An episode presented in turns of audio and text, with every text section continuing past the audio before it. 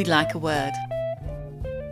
Welcome to part two of this episode of We'd Like a Word with me, Paul Waters. And me, Stevyn Colgan. And we're talking about memoirs and autobiography with author Farah Bashir, who's written Rumours of Spring about growing up in Kashmir, and Oriel Rowe of The Memoirist. She's also author of A Blind Fellow's Chronicle and Let Which I laughed at a lot. Okay, and Let the Swine Go Forth. I should get that. And Let the Swine Go Forth, yeah. This love affair that I mentioned in part one, I don't know what age you were, but you were a teenager. And there was this boy called Vasim who you liked. But That's right. the political situation got in the way. I was about 15 uh, when I started noticing him. He was making himself visible near my aunt's house, where I used to go often to study and write my exams because it was my school was closer to her place. That's the part which tells you that even though uh, the circumstances, the political situation was so volatile, and but there are people who still go on about their lives as in any part of the world. So it was in a young girl uh, noticing a boy, a boy noticing her, and they sort of are infatuated, fall in love, and they're attracted to each other. Things that happen in any geography, I mean, to anybody of that age. Yeah. So what happened was uh, because a lot of boys were being killed, a lot of them were getting trained to be militants. A section of the society, they sent their sons away to study. So he was anyways taken away when I noticed him. He had already been studying in one of the Indian states in India, Bangalore. So as it is, it was basically it was a long distance thing, and we started writing letters to each other. And sometimes letters and the postal services were, you know, you couldn't rely on them. Phones, you couldn't rely on them. It was a very strange kind of waiting. In fact, when I used to write to him, they were more like journals, passages from journals that I would send him and tell him what was happening. It was also a very personal, intimate update. While I was being very reticent about my feelings, I wasn't sharing overtly, but I was telling him what was happening. So giving, making sure he he we bonded over not just the personal, but also over the political. And then we found a way to keep in touch. He would send letters to his friend's place, and that friend would bring them to the school. And once I remember when he showed up for the first time at the school, and I was like, why is there a relative here? I mean, I knew him he was a distant relative as well and a friend. And I was like, has someone been shot? Has he come here to take me to the hospital straight? This didn't strike me. The first direction that your brain goes to is like, is someone dead? Has someone been shot? Is someone killed? You're not imagining a that someone has come as a messenger of your, or you know, someone with your love letter. And then I saw that and I was like really happy. And I remember reading that letter for because uh, you know it was such a rare thing over the next two days very slowly and going through it again and again and i really cherished it and that became a habit of going through things very slowly absorbing them. But then there was a fire at the, the general post office and uh, it, it just took a very long time for that to be repaired. We we try to keep in touch. I would try and phone him. I would literally go after these phone repair guys who would be uh, in the neighborhood and like really tell them i need to make a call and i have an urgent assignment and can you please uh, fix the phone line but that i could only sustain it for for for a bit. And by the time he would come back and visit his parents and i remember once he came back after like 4 months and there was curfew and i couldn't see him that added another level of frustration. What it also tells us is the political and personal eh, are so intertwined. They're just not separate. You really can't plan your personal life without political sort of affecting it in some way. That is again when I had a little bit of distance and a little bit of retrospection, is what revealed itself that they're, they're so intertwined and you can't really separate the two. Uh, is that his real that, name? That a, his uh, real name is Vasil. Okay. Uh, yeah. Oh, you've given I, it I away! you've given it away! edit, edit, edit, edit. My, most of my family knows about him, so it's fine. I think he's, he's, he's happily married with kids now. So the reason I ask that is because in the book, it's not revealed what happens to him in the end because it's a snapshot of the time. But also, sure. he is a real person in your life. Yes. So you're talking about somebody else as well and their life. And I wonder, Oriel, what kind of a factor that is when you're writing your own story and other people are, are in it. What do you have to do about that? Do you get permission? Do you do what you want? Do you just say, well, this is my version? Yeah, I mean, you can change names, of course. Yeah, it's a difficult one. Like, it, it is my version of events, and um, I have these versions. Somebody else has other other pieces of the puzzle. When I was writing my full length memoir recently, I was thinking of it. It is true, but I was writing it as if it were a novel, a non-fiction novel, let's say. And I think that's the that's the best way to go about it. It's interesting that in the, the front of the um, of, of fiction, you will write these characters are not based on anybody and that little statement that you have and these events are totally fictional so i think you you can um, protect yourself by changing the names or shortening the names let's say you're supposed um, to write as if everyone you know is dead.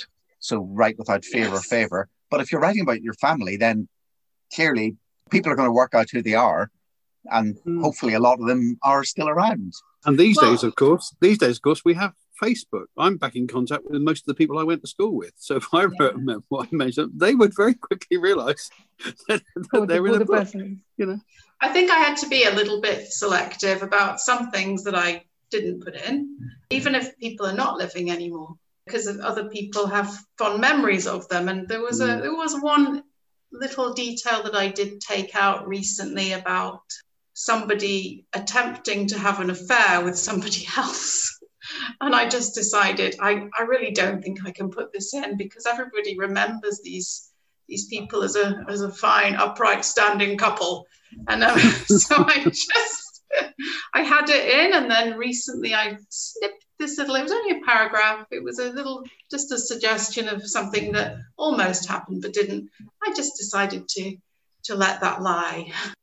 I have actually started writing my memoir. I'm actually quite a chunk into it, and, and the sort of central spine of it, if you like, is is all about getting together with mates and forming a band, even though none of us could play very well, and dreams of rock stardom and all that. It was never going to happen, etc. But it's it's all about growing up in Cornwall, and the reason I've written it really is is not. I'm not really thinking of publication particularly because I don't think it's an interesting enough story. Because as I said, it's it's it's almost entirely lacking in conflict. It's funny, I think. Can I, I jump in there with a small comment? Because yeah, I think I think the normal if it's written really interestingly, is fine. You can go with that. It doesn't always have to be the really exciting life that is written about. It can be the mm.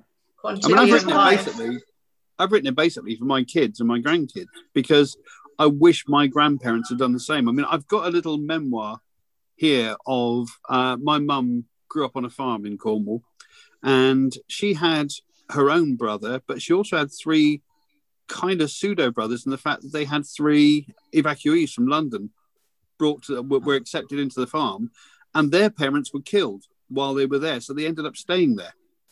And the oldest of the three, Vic, actually wrote a kind of memoir what it was like growing up there.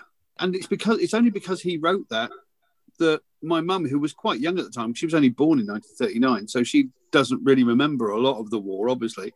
Um, she remembers them later, you know, after the war, as the kids grew up and left. But um, she didn't know a lot of it, and certainly Vic's own kids and grandkids didn't know about it. So I thought I ought to do something similar, even if it's not full of conflict and you know people coming in and turning my house over looking for insurgents, and there's no people shooting each other over their religious affiliations, that sort of thing. Nevertheless, there were a lot of funny, interesting things that happened, and I kind of want them recorded, even if it's just for the family. So yeah, it's interesting to hear you say that.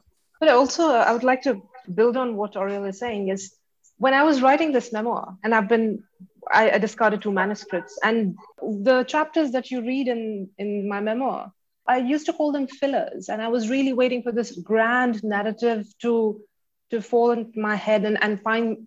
I was really waiting to write something that would like hold it all together, and I used to call them fillers, not even chapters it's only when I once met with a friend of mine who's a writer and I was narrating these anecdotes and incidents and which I had been sort of writing again in terms of as if I was I was writing a journal. And then he looks at me and he's like, "This is your book. What which narrative are you really waiting for. So sometimes what really, because we've lived with it for so long, because it seems ordinary to us, or maybe sometimes funny, it actually can be very interesting to other people. Like I remember dancing in a very dark, dingy room, which I thought was a little way of me feeling relaxed in those times. And i thought nobody would want to read that. And it's it's also like when people are dying on the streets and you're doing this. But then i realized what it was actually a little spot of sanity for me for that young girl. I think by the time if until you don't write it. And what what might seem ordinary to us might actually be valuable and useful and interesting to other people you're ordinary or someone else is extraordinary. Yeah. yeah, people are always gossiping. They're always asking questions about what did you do, and they're fascinated with something quite ordinary. When I when I was teaching in Cairo, one of my students' favorite thing was tell us the story about something and something. So I, I'd have to tell them the story again and again. So that was one of the things that they loved most about my lessons, my little stories about my my strange life. One of the things that struck me in your book, Farah, is how there were things that were specific to girls. Everyone was caught up in this terrible situation of violence and normal life being crushed. But there were some particular ways it affected women and adolescent girls in particular. You talk about trying to shrink yourself physically when you're on the street and when you started getting your period. Last year, when there were Black Lives Matter protests all over uh, US. There were riot control measures which were sort of uh, put in place. There was a lot of tear gassing. And I remember reading after that that a lot of women who were part of those protests and who were exposed to the, those fumes from tear gas, it started affecting their period. So that was as recent as last year. But I had already written all that I had to write about that period when I was growing up and, and having these, uh, I had these puberty related changes. I didn't think of it then, but it wherever it is, I mean, it changed. Women sort of absorb things in a very different way. That is one aspect of it, which is a physical manifestation of how changes, external changes, whether it's tear gas, whether it's other forms, whether it's it's being exposed to bright light when you're sleeping and you're suddenly woken up because your house is searched. So how do you how does a female body react to such suddenness, abruptness, changes threats. There's also a study which tells you, for example, survivors, domestic violence survivors suffer 27% more PTSD than rape victims. I don't think enough is being sort of spoken about these things and how women sort of absorb these threatening circumstances. Uh, I haven't read uh, many reports which sort of, I mean, you have blanket psychological terms, right? You have a PT, you have PTSD, which I really sort of also in my own little way challenge in one of the chapters, saying how can it be post uh, trauma? Uh, you know, it's it's perennial, it's ongoing, and this doctor friend of mine used to joke and say it should be perennially traumatic stress disorder for Kashmiris. So that is one aspect of it, and then every girl that uh, my friends, my my cousins everyone sort of absorbed it in a very different way because the conflict touched them in different ways. My cousin, who, whose brother was killed, she became extremely talkative, but she wouldn't talk about her brother. Like she doesn't leave a single, she doesn't like when you sit with her and talk to her, it's almost like she's she goes on a pauseless, uh, breathless. It's almost as if she's rapping all the time. She does doesn't pause. Maybe she doesn't want to deal with that, and that changed her and then uh, there was this uh, batchmate of ours. There was this at particular point, the militants tried to enforce a certain modest way of a modest way of dressing, and she was thrown acid at.